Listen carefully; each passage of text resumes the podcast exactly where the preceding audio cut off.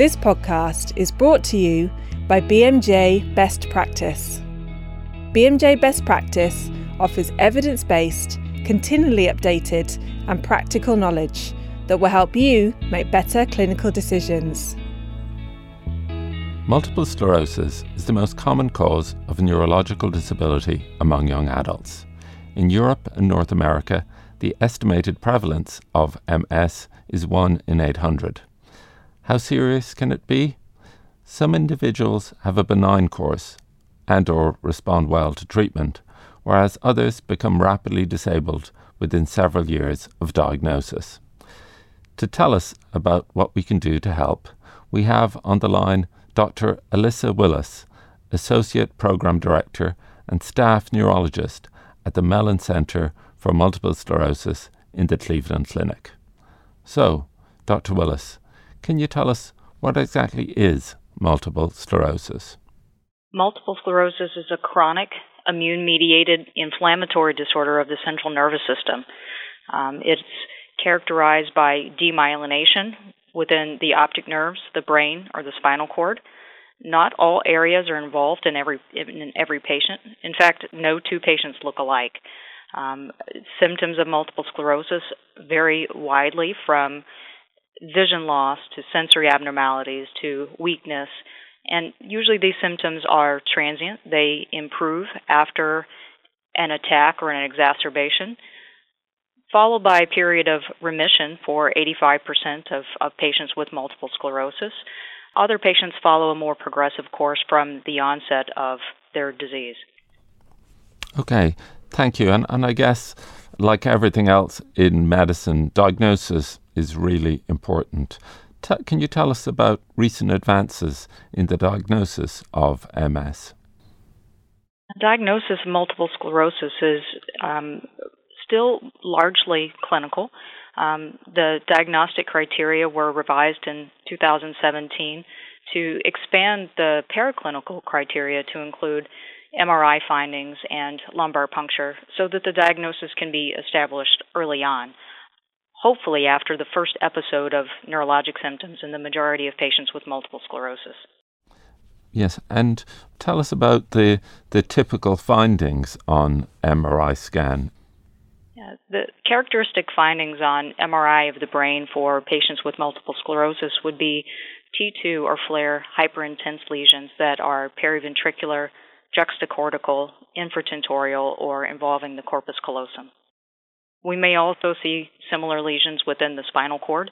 Typically, they're short segment lesions involving just one side of the spinal cord or, or other. Th- thank you. And is MRI and lumbar puncture still gold standard in diagnosis, as well as obviously the clinical features, or are there other diagnostic tests on the on the horizon? We still don't have a blood test to diagnose multiple sclerosis, so we rely heavily on the patient's history, their exam findings, and the imaging findings. Lumbar puncture is not required in every patient to establish a diagnosis of multiple sclerosis, but it can be helpful for those patients who otherwise don't fulfill the diagnostic criteria early in their disease course to establish a diagnosis very early or in those patients who have somewhat of an atypical presentation. For example, those patients who present with progression from the onset, or those patients who have lesions that might be suggestive of a similar but different inflammatory disorder of the central nervous system. Okay, th- thank you. And can you give us uh, any examples of what might be the differential diagnosis? What what similar but different diseases might be the correct diagnosis? So we are now beginning to separate out disorders that resemble multiple sclerosis, but we now know have different underlying pathophysiology and would be treated differently. Some examples of conditions that might have been diagnosed as MS in the past that we can now separate out would be neuromyelitis optica and syndromes involving myelin oligodendrocyte glycoprotein and GFAP, which is a recently described antibody. We're just now understanding the spectrum of these neuroinflammatory disorders that in some cases can mimic multiple sclerosis. Less commonly, we see other inflammatory conditions like lupus cerebritis, we see central nervous system lymphoma, we see neoplastic conditions mimicking multiple sclerosis. Even less commonly, we can see paraneoplastic conditions that mimic multiple sclerosis. Um, but largely, the, the differential diagnosis at, at, the, at the very beginning of a patient's presentation with symptoms suggestive of MS really focuses on how to separate multiple sclerosis from the other inflammatory disorders that may have similar manifestations. Okay, th- thank you. That's that's really helpful. And keeping along the theme of diagnosis, I wonder, could you tell us what are the common pitfalls in diagnosis? Uh, in establishing a diagnosis of multiple sclerosis, early diagnosis is, is critical. We want to begin treatment for multiple sclerosis as soon as possible in a patient's disease course from the very beginning, people with multiple sclerosis are accumulating not only demyelination and, and but also axon loss. So beginning treatment early, we believe, is critical to preventing disability for people with multiple sclerosis. This means that uh, diagnosing multiple sclerosis early is important, but we need to be able to separate out from similar conditions that mimic multiple sclerosis. For example, the neuromyelitis optica one of the pitfalls in, in diagnosing MS is not looking for these other conditions that would be similar but, but treated in different ways. Another pitfall in diagnosis of multiple sclerosis is in interpretation of the MRI in a patient with vague neurologic symptoms. For example, a patient with fatigue and diffuse paresthesias may have an abnormal MRI of the brain, and this this MRI may be interpreted by a radiologist as potentially consistent with multiple sclerosis, but care needs to be given to looking close closely looking at those at, at the abnormalities on the MRI to determine if the patient truly has a syndrome that looks like a demyelinating disorder. Okay, thank you, thank you. And and moving on to management, uh, can you tell us a bit about recent advances in, in management of this disease? This is really an exciting time to be involved in management of multiple sclerosis. Now, in the United States, we have 14 disease modifying therapies approved for treating relapsing forms of multiple sclerosis, and we now have a medication approved for treating primary progressive multiple sclerosis. So we have therapies available to treat more patients than, than ever before. One of the challenges is in selecting an approach to therapy, to initial therapy for patients there's a study going on, a government funded study, including both North American and UK patients, to evaluate which treatment approach is most appropriate for patients, either a, a, stepped therapy or escalation therapy, or an early, highly effective therapy treatment approach. Because we don't know the answer to this question. We don't know whether it's important to start the strongest agent right from the beginning, or to take an approach that involves selecting a less potent but potentially safer option and then moving up in strength as a patient has breakthrough disease. Okay. So you mentioned primary progressive disease and, and one drug uh, being licensed for, for that. Could you tell us more about that drug? Ocrelizumab is an anti CD20 monoclonal antibody recently approved for treating primary progressive MS as well as relapsing forms of multiple sclerosis. This medication isn't appropriate for every patient with primary progressive MS.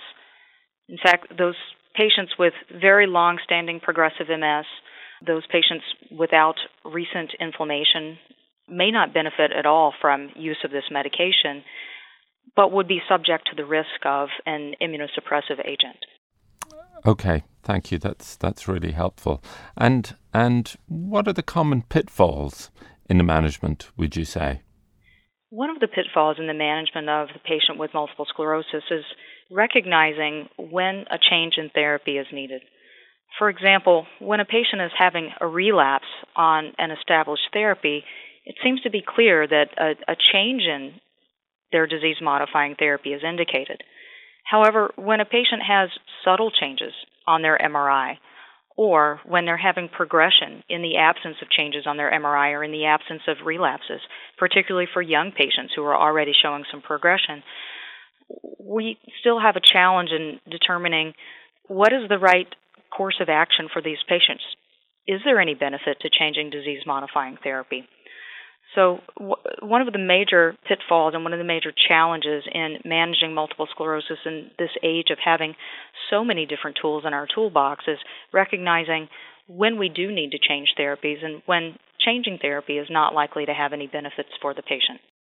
Okay, thank you. And continuing on with management, one of the mo- most recent parts of the topic on BMJ best practice, uh, which has been highlighted, has been the withdrawal of daclizumab. Uh, can you tell us a little bit about that? Yeah, daclizumab was a very promising anti CD25 monoclonal antibody released for treating patients with multiple sclerosis who were refractory to at least one, if not two, other therapies, depending on whether you're in North America or in Europe.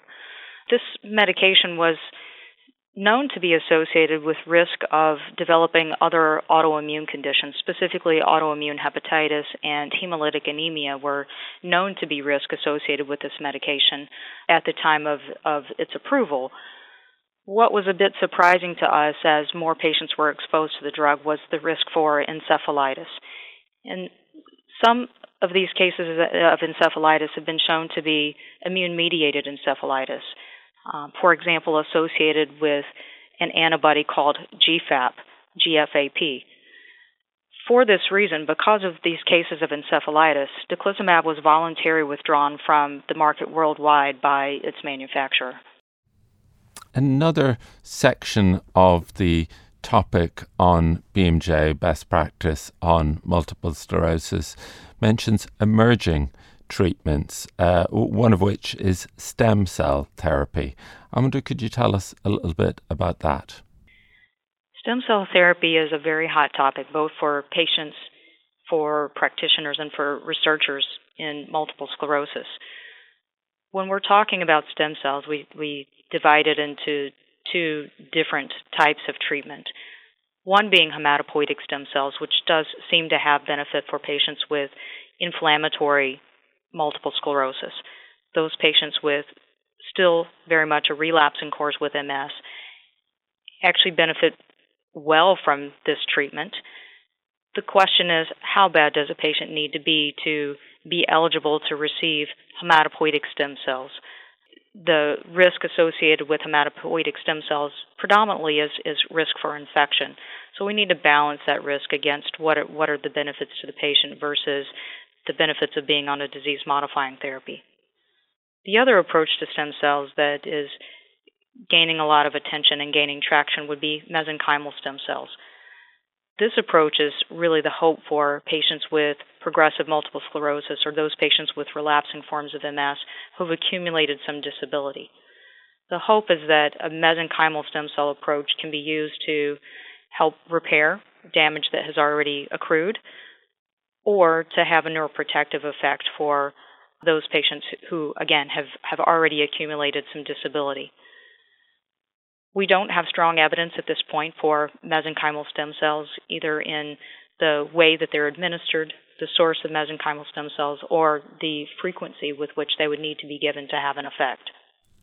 Obviously, the, the BMJ best practice topic tries to deal with multiple sclerosis in a in a comprehensive way, but but I'm sure it doesn't answer all possible questions. I wonder what other questions do you typically get asked about this condition by doctors?